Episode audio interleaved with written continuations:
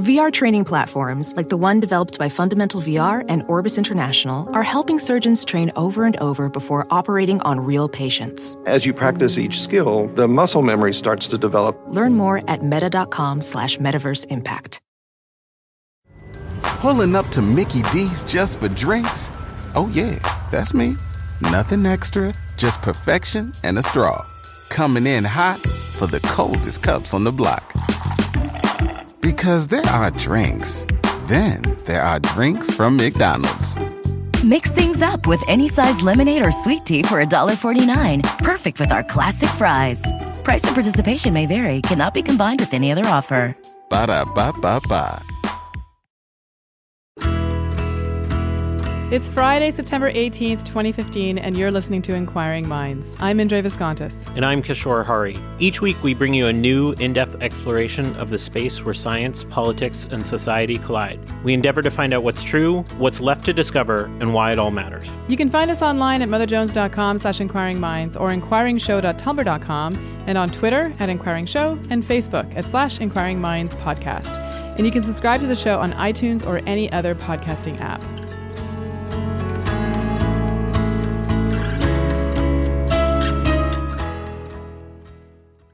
This episode is sponsored by The Great Courses. The Great Courses brings the world's greatest professors to your fingertips. With over 500 courses on science, history, philosophy, fine arts, and more, The Great Courses are available on digital download and streaming or DVD and CD. But best of all, you can listen to or watch The Great Courses at your own pace without the pressure of homework or exams. And now, for a limited time only, The Great Courses is giving our listeners an offer of 80% off the original price of Practicing Mindfulness, an introduction to meditation. Go to thegreatcourses.com slash inquiring minds to find out more. That's thegreatcourses.com slash inquiring minds. And this week's episode is sponsored by Harry's.com. Harry's is less than two years old and is already disrupting the shaving industry, offering a better shaving experience at better value than giants like Schick and Gillette. And Harry's will give first time customers $5 off if you go to Harry's.com and use coupon code Inquiring Minds. That's H A R R Y S dot com, coupon code Inquiring Minds. So it's been one of those weeks in California with raging wildfires and our drought continuing and a p- potential El Nino looming and even kind of rain sporadically. That was kind of weird. And, you know, potentially these are just the first of many, many changes that our world is going to endure in the not so distant future. And most of the changes that we are expected to endure are not super positive. Let's just put it that way. But what if we could actually reverse some of our mistakes? Well, de extinction holds such a promise. It's the idea of bringing back extinct creatures, especially creatures that we humans have made extinct, and especially those that we've made extinct recently.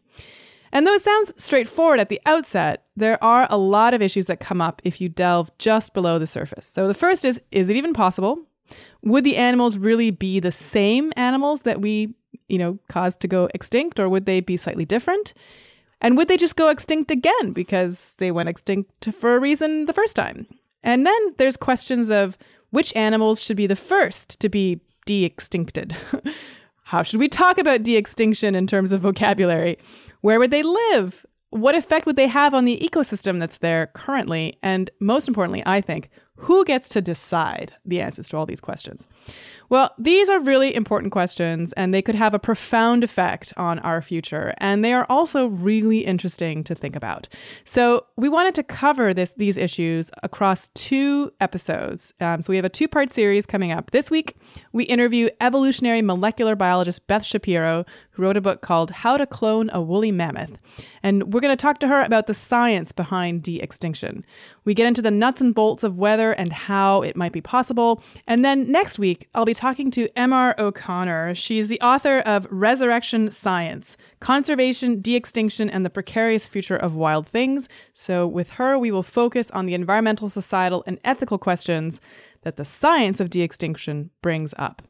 So, for today's show, Beth Shapiro is an associate professor at the University of California, Santa Cruz, where she studies ancient DNA. And she was also a MacArthur Genius Award recipient in 2009. And before that, she was a Rhodes Scholar and got her PhD from Oxford. Actually, she won the Rhodes in 1999, the same year in which I was a finalist and got passed over. So there's that. So that'll be our interview for today. But first, let's talk about some headlines that science made this week. And I have to say, this was one of those weeks in which it was very clear to me what it was that I needed to cover. Because, first off, one of our Patreon patrons told us that it's something that we should cover, pointed us to it. His name is Mark Mulvey. And then my mother in law sent me an article. Uh, talking about the study in question. And then finally, today, when I was in class, one of my students brought up the article in class and asked me if I had any comments. So obviously, we need to talk about this. And you can probably guess, but this is the news that Alzheimer's disease might be infectious. How can Alzheimer's be infectious? It's a degenerative brain condition. Yeah, so let's start at the top with the actual science. There was a study published this week in Nature that set off all of these headlines. And so let's get into what the study actually reported. These were findings from eight patients, uh, autopsies of eight patients, I should be, I should say, and these eight patients uh, had Creutzfeldt-Jakob disease. Uh, this is a neurodegenerative disease that is transmissible in the sense that if you eat uh, a misfolded protein, uh, called a prion, a misfolded prion protein, uh, then you can contract the disease. So, um, for example, there are tribes of people that are cannibals that have shown higher incidence of this particular disease. Um, but in the case of these patients, there was a treatment for being too short uh, in the you know 80s and and I think sometime between like 1960 and 1980 in which people were actually injected with growth hormone from the pituitary glands of cadavers. So the treatment itself was controversial because it it was found to have this higher rate of CJD in the patients that had these injections, and so the treatment was discontinued in 1985. So this is no longer happening. so that's that's first But off. Let, let's give them the scale. About 30,000 patients were given this injection. 30,000 patients were given this injection, and a small por- proportion of them actually contracted CJD, but it was much greater than in the general population. So this CJD is a very rare disease. Um, so any uptick in you know the number of people who contract CJD is gonna you know is gonna be important to to figure out the cause. It was 450 cases out of those 30. Out of 30,000, 450 cases. Okay. So out of those, there's a small sample of eight patients, um, and four out of the eight showed not only the misfolded prion on autopsy in their brains that, you know, was the cause of CJD, but also they showed some pathology that we often see in patients with Alzheimer's disease, specifically misfolded amyloid beta protein. So, what does this mean? First off, let me just say straight out Alzheimer's disease is not contagious. That means that you cannot contract Alzheimer's disease from encountering a person with Alzheimer's disease. Okay. But there is this hypothesis that the AD pathology, that is this misfolded amyloid protein, does mimic some prion disease like characteristics that have been, and this, this, this idea has been circulating around f- for a while. So let me just unpack that. Prion diseases result from misfolded prion proteins. So healthy brains have correctly correctly folded prion proteins, but if a misfolded prion protein, uh, you know, comes into contact with brain matter, then it can kind of cause a cascade of effect. We call it like a seeding. So let's just say that particular misfolded protein, you know, encounters another healthy protein. It causes that protein to misfold, and so forth, spreads across the brain. Now, Alzheimer's disease pathology is still really, really, we don't really understand how it causes the symptoms. And, and I'll, in a minute, I'll go over some of the mysteries surrounding this. But we do know that outside of cells, there's also this misfolded amyloid protein. And the question remains how does this misfolded amyloid protein translate into more misfolded amyloid proteins? Is it like what causes it to misfold in the first place? Is it a little bit like a prion disease where if you injected misfolded amyloid beta proteins into our brains, would that spread the way a misfolded prion would spread? And the answer is yes. It seems that way in mice and monkeys that if you inject this misfolded protein, you can get a you can get a seeding effect where, you know, it seems to sort of spread across the brain. Is is this actually Alzheimer's then, or is this just Alzheimer's like? This is one part of the Alzheimer's disease pathology. So I like to think of Alzheimer's disease pathology as having three parts. One is these misfolded amyloid proteins. Two is that something inside the cell goes wrong that causes tangles. It's called neurofibrillary tangles. And this is associated with a different protein called tau. And three, essentially, ultimately you get a misfiring or, or the, the connections between neurons start to atrophy. And that's really when you start to see symptoms. So for one thing, we don't know how, and we've been studying this misfolded protein for 20 years. So we know a lot about it, but we still don't know ultimately exactly how amyloid, misfolded amyloid causes or doesn't, or is just a byproduct of the other pathology that actually causes Alzheimer's disease. But what we do know is that women, for example, can show symptoms of Alzheimer's disease with much less pathology than men which I think is really interesting. And in the case of these patients who had CJD and had this AD pathology, none of them actually showed symptoms, but they were all between the ages of like 36 and 51. So it's possible they just, they just weren't old enough yet. It hadn't progressed enough for them to show symptoms. But secondly, we don't understand why AD pathology is more likely to show symptoms in women than in men. We also don't know why early onset Alzheimer's disease, people who get Alzheimer's disease symptoms, and these are usually uh, um, resulting from genetic mutations, you know, earlier in their 50s, have a much worse prognosis. Why does it spread faster? And and how does the genetic mutation, especially in the allele, ApoE4 allele, cause the pathology because in women, they have a greater risk with only one allele, but men have to have two alleles in order to show an increased risk of, of showing Alzheimer's disease. I know this is a science podcast, but you might have to tone it down a notch on the technical terminology there. But uh, so I think there's two important things that came out of this. One, this is the first prion disease, or at least prion like disease, we have observed in pretty much like 20 years. And that in and of itself is kind of interesting. Wait, wait, wait. You mean CJD? Yeah, well, whatever this is, because it's not really Alzheimer's, because they were asymptomatic. Well, it, no, it's definitely CJD. Yeah. yeah. So, Mm. so I mean, it, from that perspective, you're exactly right. But CJD, you know, there are sporadic cases of CJD that are happening all the time. But but what I think the more interesting situation here is is there a a series of neurodegenerative diseases now that we can start to link to prion like behavior. Uh, and is that misfolding of the protein it's not transmissible in the way that you know certain uh, lazy outlets have described it but can we see the propagation of that protein causing those folding uh, diseases and associate that across to other neuro- neurodegenerative conditions beyond CJD. Yeah, and I actually think what's really exciting about this work is that it leads us to potentially a whole new way of understanding how AD pathology spreads, and that might ultimately help us figure out how to stop the spread and cure the disease.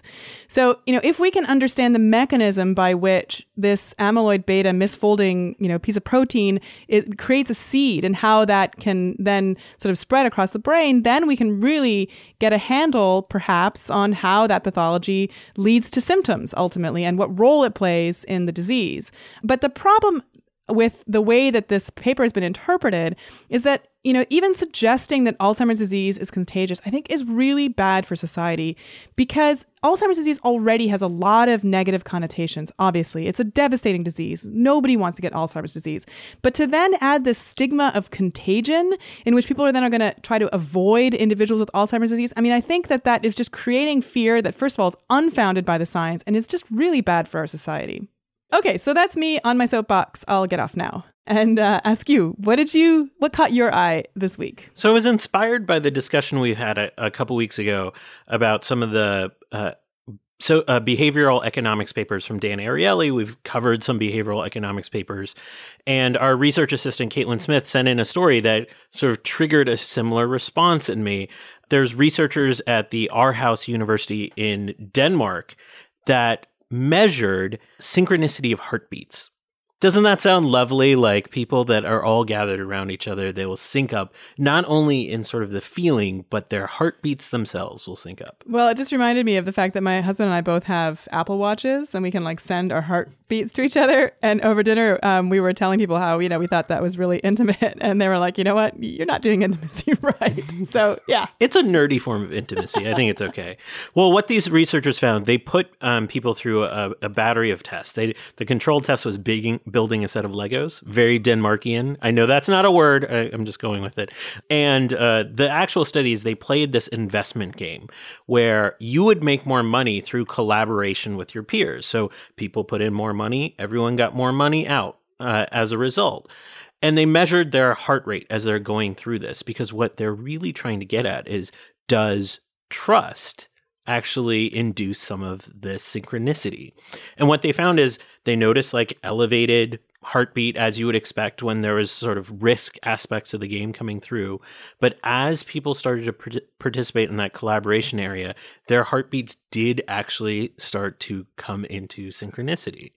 And uh, that this link between uh, sort of trust and rapport um, was actually significant. It's kind of a funny thing to think about that if you're really uh, deeply trusting somebody, that your body rhythms actually connect in some way. It seems uh, bizarre to think about, but there is starting to be evidence around it. Yeah, and I, I remember uh, one time one of my choir members uh, sent me a link to an article in which they showed too that there was another study in which they were measuring heart rates in people who were singing in a choir, and sure enough, they started to synchronize. Really? Yeah. I think that's amazing. it, it is kind of cool. And it's creepy on some level too that like you we aren't so uh, uh, unique and individualized that we will find uh, find ways to sort of be in rhythm together. It just reminds me of MythBusters episode. They put hundreds of metronomes together out of sync, and uh, and they was on a floating surface, and you could see them coming slowly coming back into sync with each other. I mean, there's physics to explain that, but imagine that there might be some physics to explain this as well. What I'm looking forward to is understanding the mechanism by which we can perceive another person's heart rate. Because i mean I, obviously this is implicit. I don't think you know we do it consciously but some part of our body must be you know measuring heart rate and then syncing to it. Yeah they have no idea what is causing the synchronization. There's going to be some investigations on certain psychological impacts or potentially even some hormonal impacts. Very cool. So with that let's take a short break and we'll be back with my interview with beth shapiro This episode is sponsored by Indian Summers, the new masterpiece series on PBS. It's set in India in 1932 during the twilight of British rule in India and it's a twist on the period drama, providing a window into both British and Indian experiences during this time. Indian Summers features an international cast of Indian, British, and Pakistani actors, including Julie Walters, Nikesh Patel, and Henry Lloyd Hughes. It's set in the Simla region near the Himalayas, where the British would relocate during the summer to work and socialize. And while the British in India are living a life of privilege, the Indian people are beginning to rise up with calls for independence from British rule. It features complex plot lines that touch on politics, class, romance, and the rise of a nation. This nine part series premieres Sunday, September 27th at 9, 8 central on Masterpiece on PBS. And this episode is sponsored by The Great Courses. The Great Courses has been in production for 25 years and offers engaging lectures by top professors who are experts in their field. One course you should check out is Practicing Mindfulness An Introduction to Meditation by Eastern philosophy professor Mark Muesse of Rhodes College. It's one of the most interesting and comprehensive explorations of mindfulness out there. You'll learn how mindfulness, when correctly practiced, offers deep and lasting benefits for mental functioning and emotional health, as well as physical health and well being. For a limited time, the Great Course is giving a special offer to our listeners. Order Practicing Mindfulness and Introduction to Meditation and get 80% off the original price. But this 80% off savings is only available for a limited time. So don't wait. Go to thegreatcourses.com slash inquiring minds to take advantage of this special offer. That's thegreatcourses.com slash inquiring minds. And this episode is sponsored by Harry's.com. Harry's is less than two years old and is already disrupting the shaving industry, offering a better shaving experience at better value than giants like Schick and Gillette. Overpaying for drugstore razor blades is a bad habit that you should leave behind, so make the smart switch to Harry's. Harry's high quality German engineered blades are crafted for sharpness and precision. They're half the price of big name drugstore brands, and they ship them for free straight to your door. Harry's razors are awesome. I use them every day. Best razors I've ever owned, and stylish too. Awesome. I do like the way they look, that's for sure, although I don't use them yet. But maybe. Smoothest shave yeah. you'll ever get, Indre. Well, their starter set is just 15 bucks, and that includes the razor, three blades, and your choice of Harry's shave cream or foaming shave gel. Which one do you like, Shore? Oh, definitely the foaming shave gel. Ah, but as an added bonus, Harry's will give first-time customers $5 off if you use our coupon code Inquiring Minds. That's H-A-R-R-Y-S dot com, coupon code Inquiring Minds.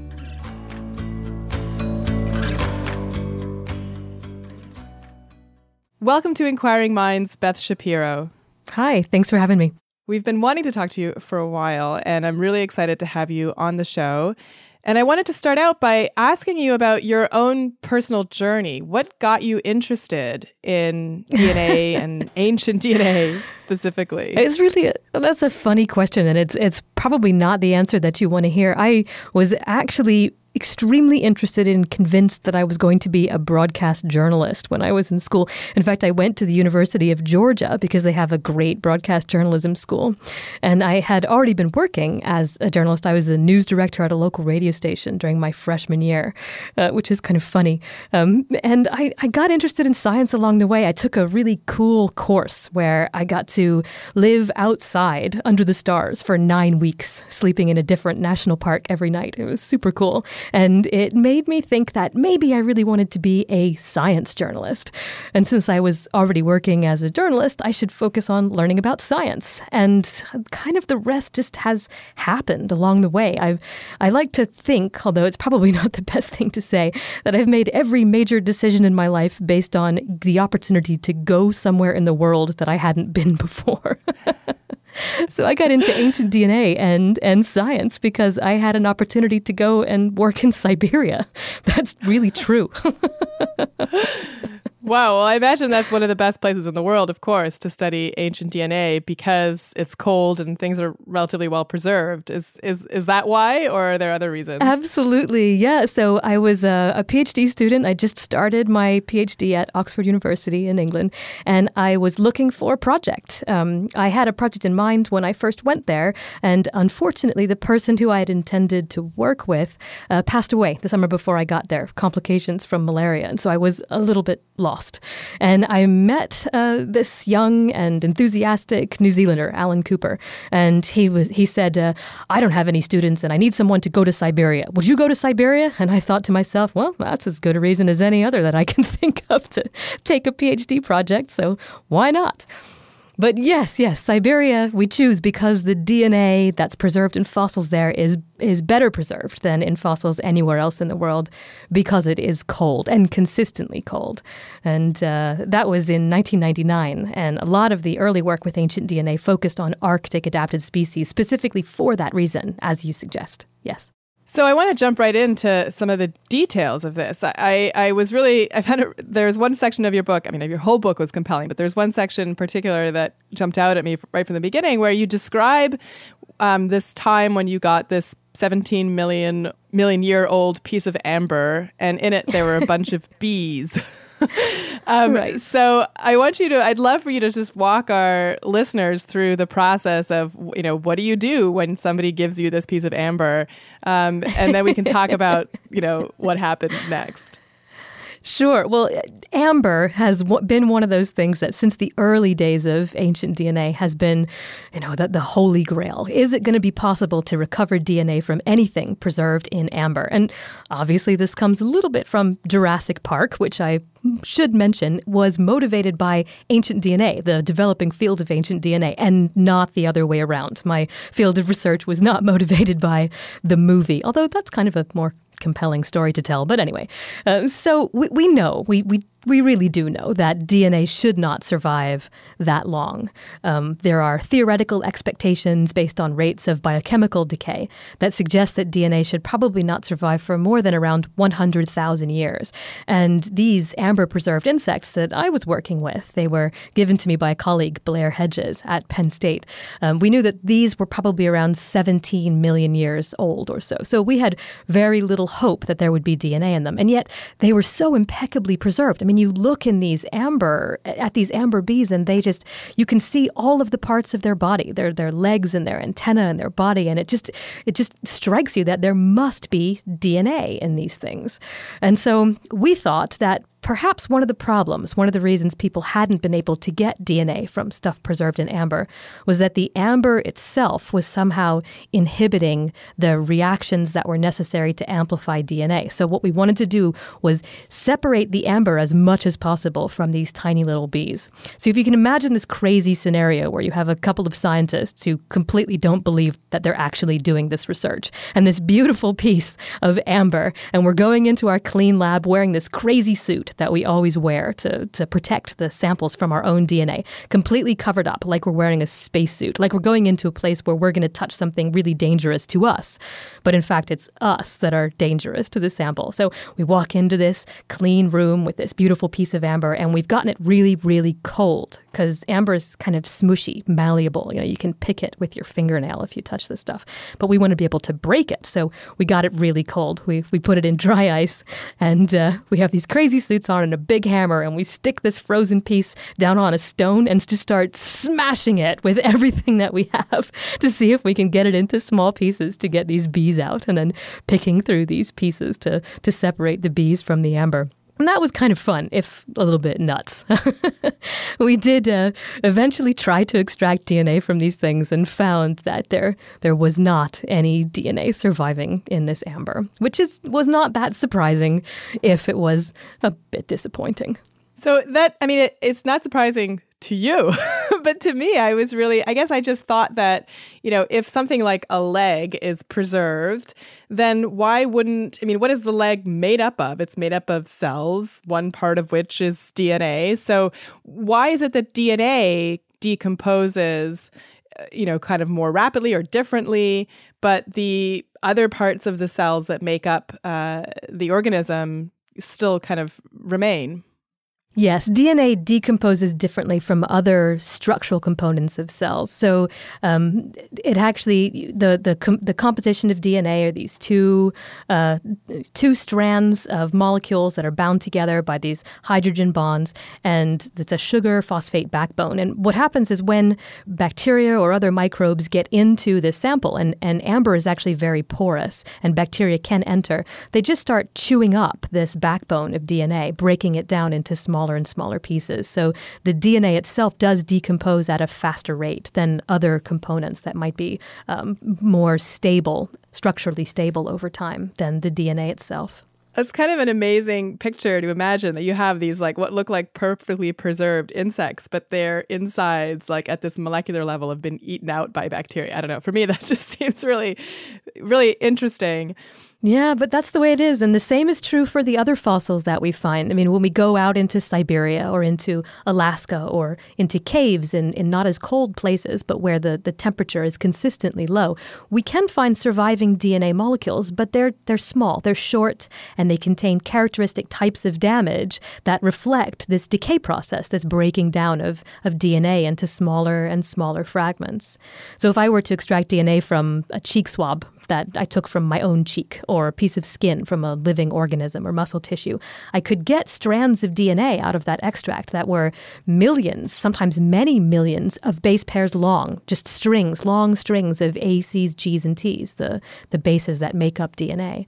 But the average fragment length that we get out of even well preserved um, bones that we pick up in Siberia or Alaska is somewhere between 60 and 100 bases. So there's a lot of decay that goes on right between the time of death and when we when we actually find these bones, even if they've been frozen pretty quickly after death.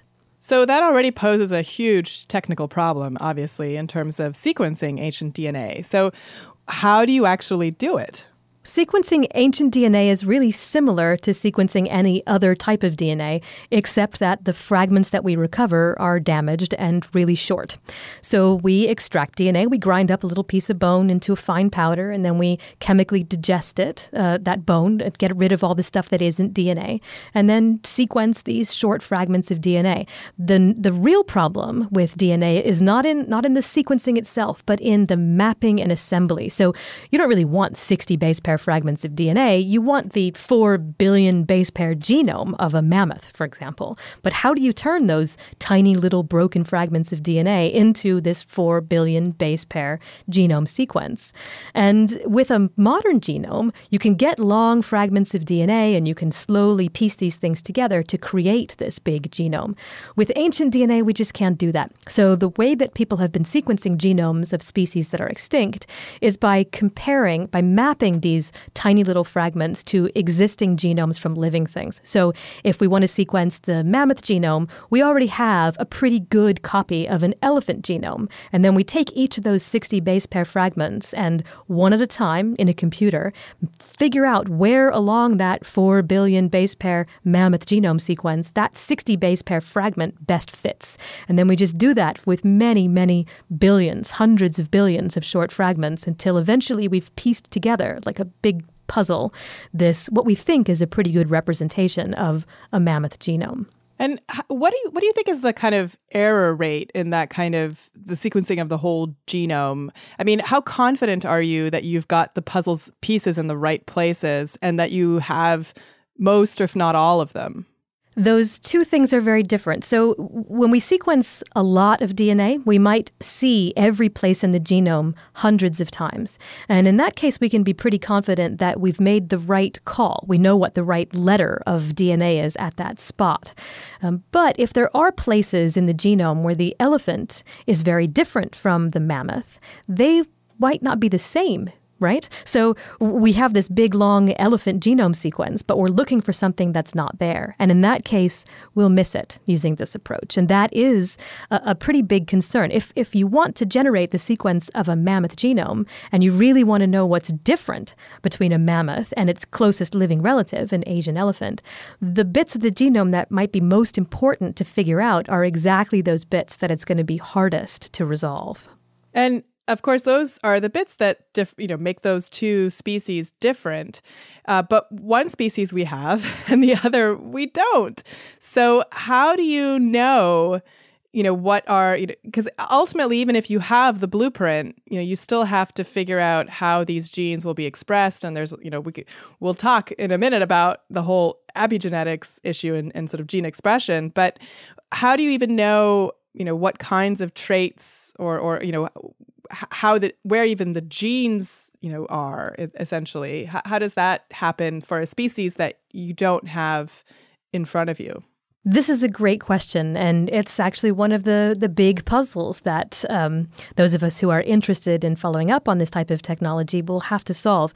So, fortunately, with the, in the, in the specific case of mammoths and Asian elephants, um, these species are pretty similar. So, with an Asian elephant, you already have about 99% of a mammoth. They only differ at about 1% of the bases in their genome. This translates to around one and a half million differences over the the four or so billion letters that make up their DNA code.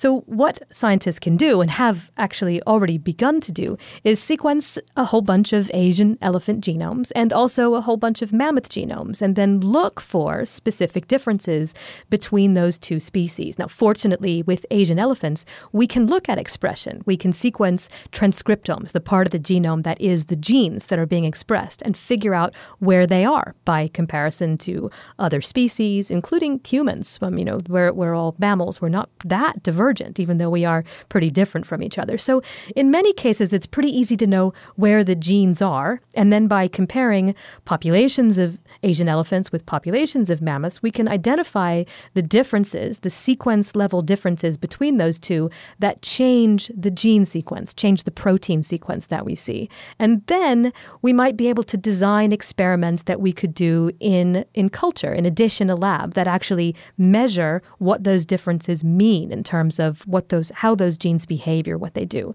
Um, a good example of this, one of the first examples of a, a team really digging into uh, genetic genetic differences at the level of the DNA code between Asian elephants and mammoths and what these mean was a group in Canada a few years ago discovered that um, there were a couple of differences, actually three differences in uh, one of the genes that code for uh, red blood cells, hemoglobin genes, in in between Asian elephants and mammoths, and they were able to make cells that expressed the mammoth version of these genes and the Asian elephant version of these genes, and then measure the differences that these coding differences actually resulted in, in in culture. And they showed that the elephant version of the gene was not as good as the mammoth version of the gene at carrying oxygen around the body. This is what the red blood cells do when it's cold. And we're able to conclude that the specific mutations in the mammoth version of the gene enabled that tropically adapted ancestor of of mammoths to move into colder locations. So this really is one very clear example of how a specific DNA sequence level difference between mammoths and Asian elephants causes phenotypic differences, behavioral or physiological differences in mammoths that we don't see in elephants today. That is so fascinating. So the process would be to to do that just over and over again and identify these genes. And this is, you know, this is a big problem in all of genomics. We're, we we have now lots of different complete genome sequences for living animals, but that's kind of like being handed the phone book for all of the biggest cities in the world with all the names removed. You know, we have lots of lists of letters, and now we have to figure out what those letters do. Where are the genes, and what do those differences mean? And I imagine, of course, there are some phenotypes that are going to be easier than others. Like, for example, in, in, in the case that you described, you know, a, a, you know, you can create single cells and you can sort of see that how you know how they might be involved in temperature regulation. But of course a lot of genes are going to be regulating behavior and that is going to be i think in some ways much harder to kind of grasp uh, when you actually let's say we've been successful now at de-extincting and you know creating a mammoth but we don't know whether it's going to be uh, you know, a true mammoth the way it was, you know, that's that's actually already there's like oh, so much stuff in that question. But I guess what I what I'm trying to get at is you know let's let's talk a little bit maybe about how the environment in which the baby mammoth is going to grow up in um, how that would influence the genes that would get you know sort of turned on and off and and how close you know how do we or is it even important to ensure that we have a mammoth that resembles the mammoth that went extinct? Or are we you know are we going to try to create a mammoth that just can survive in our world now Right. So th- this is a lot so, yeah. of questions all packed into yeah. one here. Let me give it a go. How about this? So there are lots of different lots of different things that will affect gene expression. You talked about epigenetics before, um, very briefly, and we don't fully understand all of these things. Um, we know that if we were able to take an elephant cell and change some of the DNA within that elephant genome so that it looks more like a mammoth genome, and then use that to create an embryo and somehow implant that embryo in a mom elephant. And we can talk about the, the ethics and uh, technical hurdles of this later if you'd like to, but I think there's a, there's a lot to get into here. Um, then, if we were able to do that, uh, then we would have this developing embryo whose genome was a tiny little bit mammoth like, developing inside an elephant. And some of that switching on and off of genes during development is going to be controlled by the mom who's an elephant. So, how do we know that even if we've turned this genome into something a little bit mammoth like, that these, these, this work that we've done won't be overridden, as it were, by developing inside an elephant or being born and, and then eating an elephant's diet? We're just starting to learn about how much the, the our diet and the microbiome that we have in our gut affects the way that our genes express, right? Um, elephants will often eat the poo of their mom in order to set up that community of bacteria that they need in their guts to break down their food. So this baby mammoth elephant hybrid would have an elephant's gut microbiome, and how would that affect what it what it looked like? But I think outside of all of this, you know, set, we, we set this up, and, and I, I, didn't go into, you know, being raised by elephants in an elephant environment and then being released into an elephant atmosphere. All of these things will affect the expression of these genes. But I think what's important to do at this point is to step back and ask, as you did, why? Why are we doing this? Um, are we doing this because we want to create something that's 100% identical to a species that used to be alive? And if that is our motivation, if that's what we really want to do, that's our goal, then I think we're probably going to be sorely disappointed. Uh, there is really no way, given all of these constraints, that we're ever going to create something that's 100% identical to a species that is gone the habitat it lived in just doesn't exist anymore. It doesn't have the mom that it would need to do that. It, we're not going to be able to make all the changes to the genome. It's just not going to be possible. But people like me and uh, like uh, Ryan Phelan and Stewart Brand from Revive and Restore in San Francisco, what we're thinking about is not creating something that is identical to something that once lived, but but in in using this technology to create something that is is new, but something that is similar to a species that's alive, but adapted to different habitats, potentially able to survive in this place where this extinct species might be. So, if, like in the case of a mammoth, what's missing with their extinction are interactions between these large grazing herbivores and the habitat in which they lived, and if there's compelling ecological reason to reinstate, to restore these missing ecological interactions, we don't need a mammoth to do that. We just need an elephant that's capable of surviving in Siberia. Does that make sense? Yeah, that makes that makes a lot of sense, and that kind of gets to the very core of the question that's raised in the title of your book: how to clone a mammoth. And you know, I, I, within the first couple of pages, I was convinced by your writing that we actually can't clone a mammoth because, well, for one thing, we don't even have any living cells. so, can you talk a little bit about the difference between cloning as most of us understand it which is creating an, an exact copy of an organism um, and really what you're talking about which is the most likely future for de-extinction so, when most people think of cloning, what they're imagining is this very specific scientific technique that's also known as somatic cell nuclear transfer. This is a technique that was first used in the mid 1990s by scientists at the Roslin Institute in Scotland to create Dolly the sheep. Um, do you remember Dolly? Dolly was a, an identical clone that um, the way that they created her was they took a mammary cell. This is a, so in, in our bodies, we have basically two types of cells somatic cells and germ cells. Germ cells are sperm and eggs, and somatic cells are pretty much everything else. So a sperm and an egg would normally come together, fuse to create a, a zygote, which would develop into an embryo and become a living being. A somatic cell happens later on in development. And somatic cells have a very strict set of instructions about which genes are turned on and which genes are turned off. And those instructions are used for that cell to become the type of cell it is a lung cell, or a liver cell, or a tissue cell, or an eyeball cell, that kind of thing.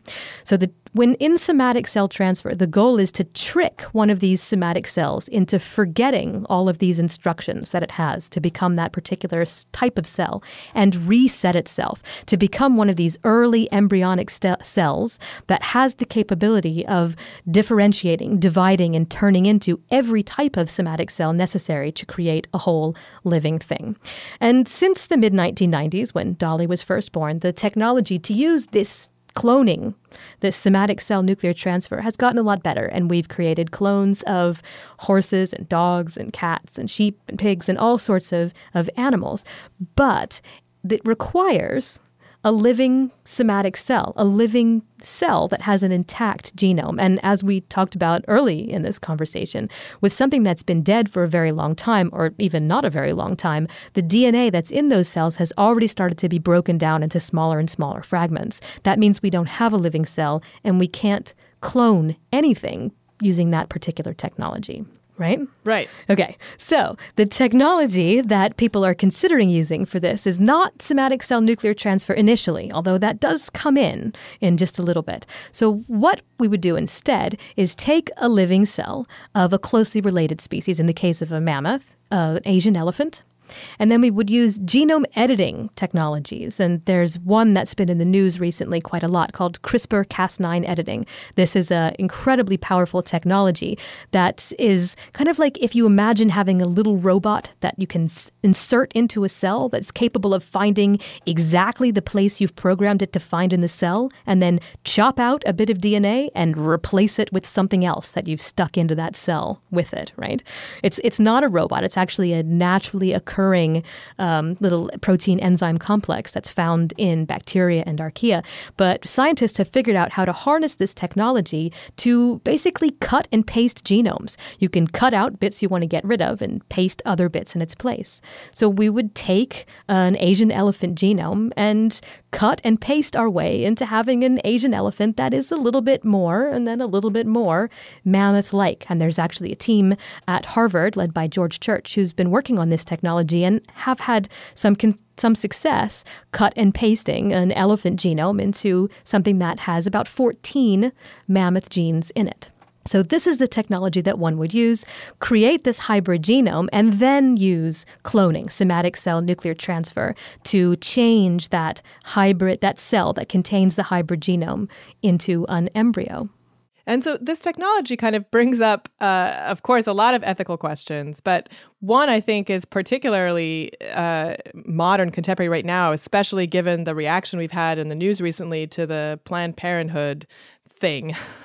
Don't really want to go into that into much detail, except to say that I think that, you know, a lot of people are probably concerned about the fact that in the process of creating a mammoth or de-extincting a mammoth, there are going to be a lot of, you know, failures along the way. And so how do you how how are you as scientists thinking about sort of uh, the ethical boundaries of of doing this kind of work? I mean, is there is there a kind of you know regulation of you know, at what point do you actually implant uh, an embryo into a surrogate you know how confident are you you know what do people think about that and who's making those decisions one of the important things to to know when you're thinking about this is that most of the failures are going to happen when you just have a cell in a dish and that cell doesn't even yet have the capability of turning into an embryo.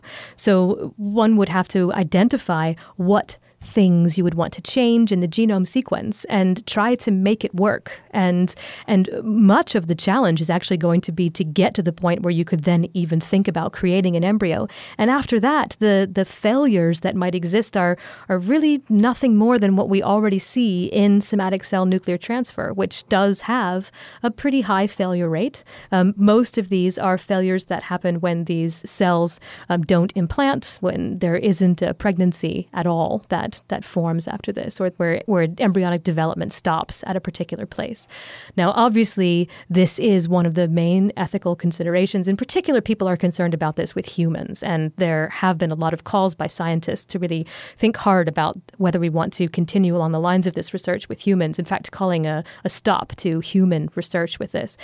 However, I think that this technology is potentially powerful and could be something that we do want to think about in today's society. I think, you know, if we think about the problem we have with extinctions, the present day extinction crisis, how our climate is changing so rapidly that many species can't keep up, we really are in a bind. We need new technologies that allow us to try to make a difference, to better conserve these species given the, the present climate. And this technology, as scary as it might seem, is one that could be something that changes conservation, changes the way we do things. If we can use this technology to provide genetic booster shots, if you will, to species that are suffering because of rapid climate change or um, genetic bottlenecks where they have so little diversity that they can no longer fight off disease in their population.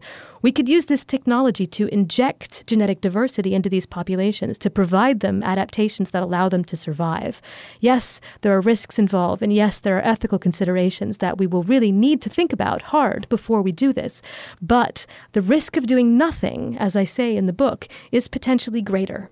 And I think that one of the reasons why we all think about mammoths when we think about de-extinction, you know, is, is is largely cultural, right? They they seem really cute, especially the baby mammoth. That just sounds like I want one like immediately. Uh, it seems like exactly the right thing we should be doing. But if you extend this to say, you know, let's let's look at bringing back features or traits of the Neanderthals and you know putting those into humans because maybe we're going to get to you know a kind of dystopic future in which case you know the the human species is going to have trouble surviving and maybe we can get some kind of um, you know enhancement from say ancient Neanderthal DNA that will help us deal with a completely different environment. I mean, do you see that as a possibility or is that just pure science fiction? I am not personally worried about the future of humans. I think that we have shown that we can survive pretty much anything. I am more worried about the future of the other species on this world that we are busy pushing out of every remaining habitat that exists. I, you know, using this technology on humans is obviously something that um, people are very worried about. I am very worried about. I think there are huge ethical implications to trying to use this technology to edit human genomes. Where I see this technology as powerful and useful is in saving other species we don't need saving. We're doing just fine. But we really do need to consider what we can do to save things like black footed ferrets that are declining because there's a new disease that's killing them and they have no diversity because we killed most of them that already exist, or all the different species of birds that are endangered on islands. Could we use this technology to provide them a genetic booster shot and a chance at surviving in the face of all the adversity that, that is going on? Uh, I think that this is where we really need to hone our efforts in using this technology technology and not to thinking about editing our genomes for fun or profit. And so when you think about sort of in the, last couple minutes we have remaining about the the potential for this technology and you know you've mentioned sort of creating more diversity, maybe you know saving current species that are in danger of extinction or bringing back recently extinct species because at least the environment is as you know close to what they were experiencing before. What do you see as the kind of I mean, are, are you at all worried about us getting th- this this kind of technology going to the point where we're just engineering an entire ecosystem? I mean, could we get that far, or is this just too cumbersome um, to think about? You know, this being a, a, a very kind of ubiquitous or or, or common uh, thing that we're doing to to the species that surround us. Well, right now, it's not really possible to use this technology at any sort of scale. Um, we are still very much in the early stages of even figuring out how to do the genome editing with many of these species. Um, a fear of an engineered ecosystem, I'm afraid, is something that is already realized. The world that we live in is very much engineered by humans. We have restricted all of the other species on this planet to less than 10% of the space that's available and allowed ourselves to have 90% of the planet. If we are imagining that this 10% that's there is actually wild space that hasn't been touched by humans, we're misleading ourselves. What I'm arguing is that we need to be more thoughtful engineers of the rest of the planet that's around us. And this technology may provide us the means to be more careful, to think more carefully, to do some good risk assessment as to what might happen. Obviously, any change that we make to the ecosystem does not happen in isolation. There would be consequences for any new species or edited species that's released. But there are consequences whenever we introduce an invasive species into an environment, or cut down a forest, or pollute a river. And these are consequences that we often don't think about. I'm arguing that we need to think harder, and that maybe this technology technology provides a mean for us to make up for some of the damage we've already done. Well, on that note, I want to let our listeners know that Beth Shapiro's book, How to Clone a Mammoth The Science of De Extinction, is available from booksellers everywhere. And I want to thank you for being on Inquiring Minds, Beth Shapiro. Thank you. Wow, we have to talk about the science a little bit more because this is kind of earth shattering. This is probably one of the biggest scientific technologies to come come along in the last decade.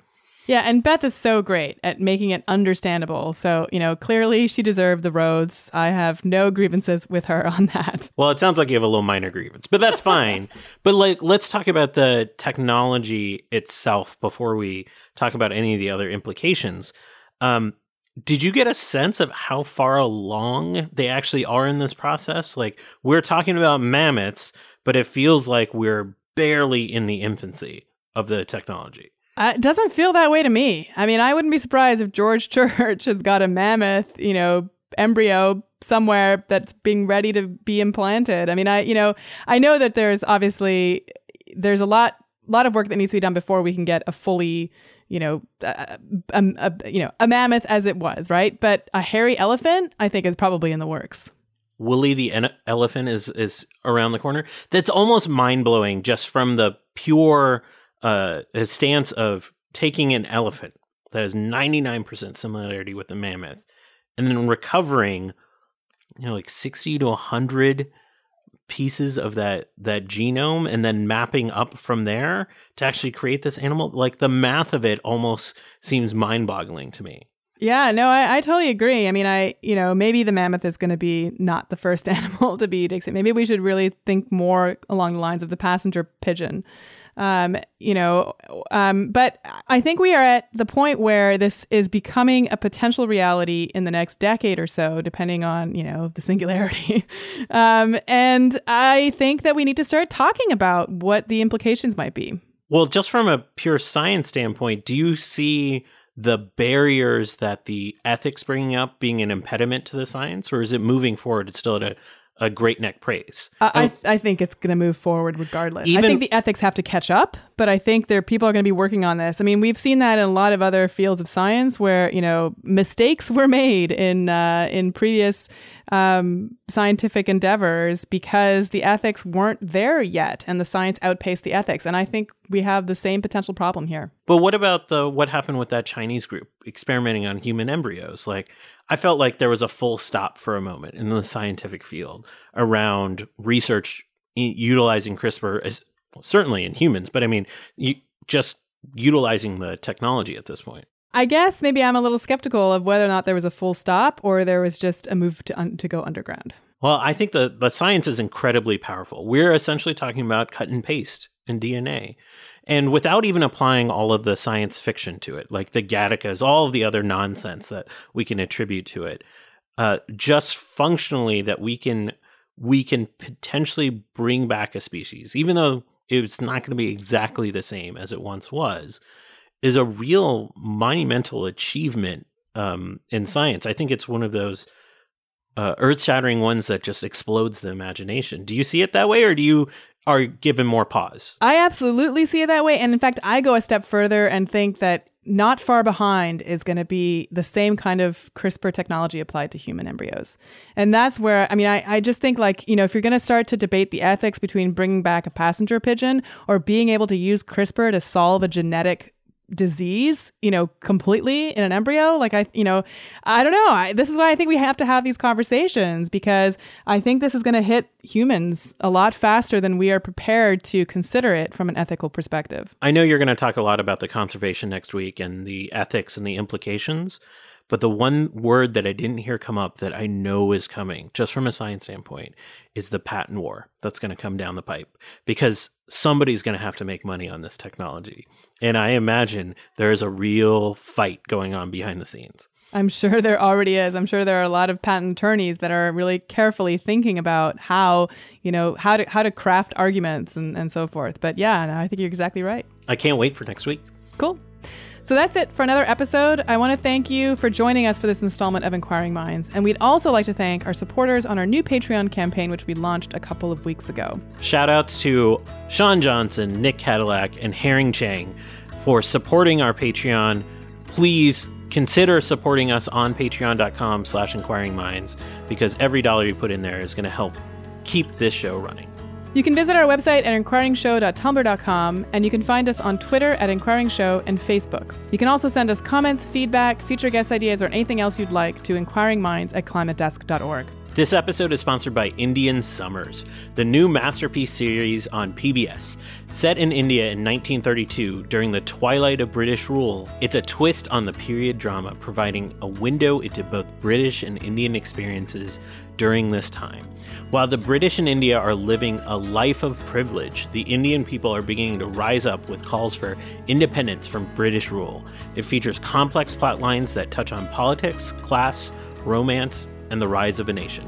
This nine part series premieres Sunday, September 27th at 9, 8 Central on Masterpiece on PBS. And once again, this episode is sponsored by The Great Courses. The Great Courses brings the world's greatest professors to your fingertips. With over 500 courses on science, history, philosophy, fine arts, and more, The Great Courses are available on digital download and streaming or DVD and CD. But best of all, you can listen to or watch The Great Courses at your own pace without the pressure of homework or exams. And now, for a limited time only, The Great Courses is giving our listeners an offer of 80% off the original price of Practicing Mindfulness, an introduction to meditation. Go to thegreatcourses.com slash inquiring minds to find out more. That's thegreatcourses.com slash inquiring minds. And this episode is sponsored by Harry's.com. Harry's is less than two years old and is already disrupting the shaving industry, offering a better shaving experience at better value than giants like Schick and Gillette. And Harry's will give first time customers $5 off if you go to Harry's.com and use coupon code Inquiring Minds. That's H A R R Y S dot com, coupon code Inquiring Minds. Inquiring Minds is produced by Woolly Mammoth Adam Isaak in cooperation with the Climate Desk, a journalistic collaboration in partnership with The Atlantic, Reveal from the Center for Investigative Reporting, The Guardian, Grist, Mother Jones, Slate, Wired, City Lab, Medium, and The Huffington Post. Our research assistant is Caitlin Smith. Our music is provided by award winning producer Rian Sheehan. And thanks to everyone who came out to our live show last week. It was great fun to see you at DragonCon. And we're your hosts. I'm Indre Viskontas. You can find me on Twitter at IndreVis. And I'm Kishore Hari at Science Quiche. See you next week.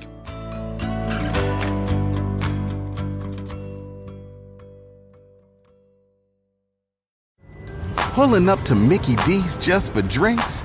Oh, yeah, that's me. Nothing extra, just perfection and a straw. Coming in hot for the coldest cups on the block. Because there are drinks, then there are drinks from McDonald's.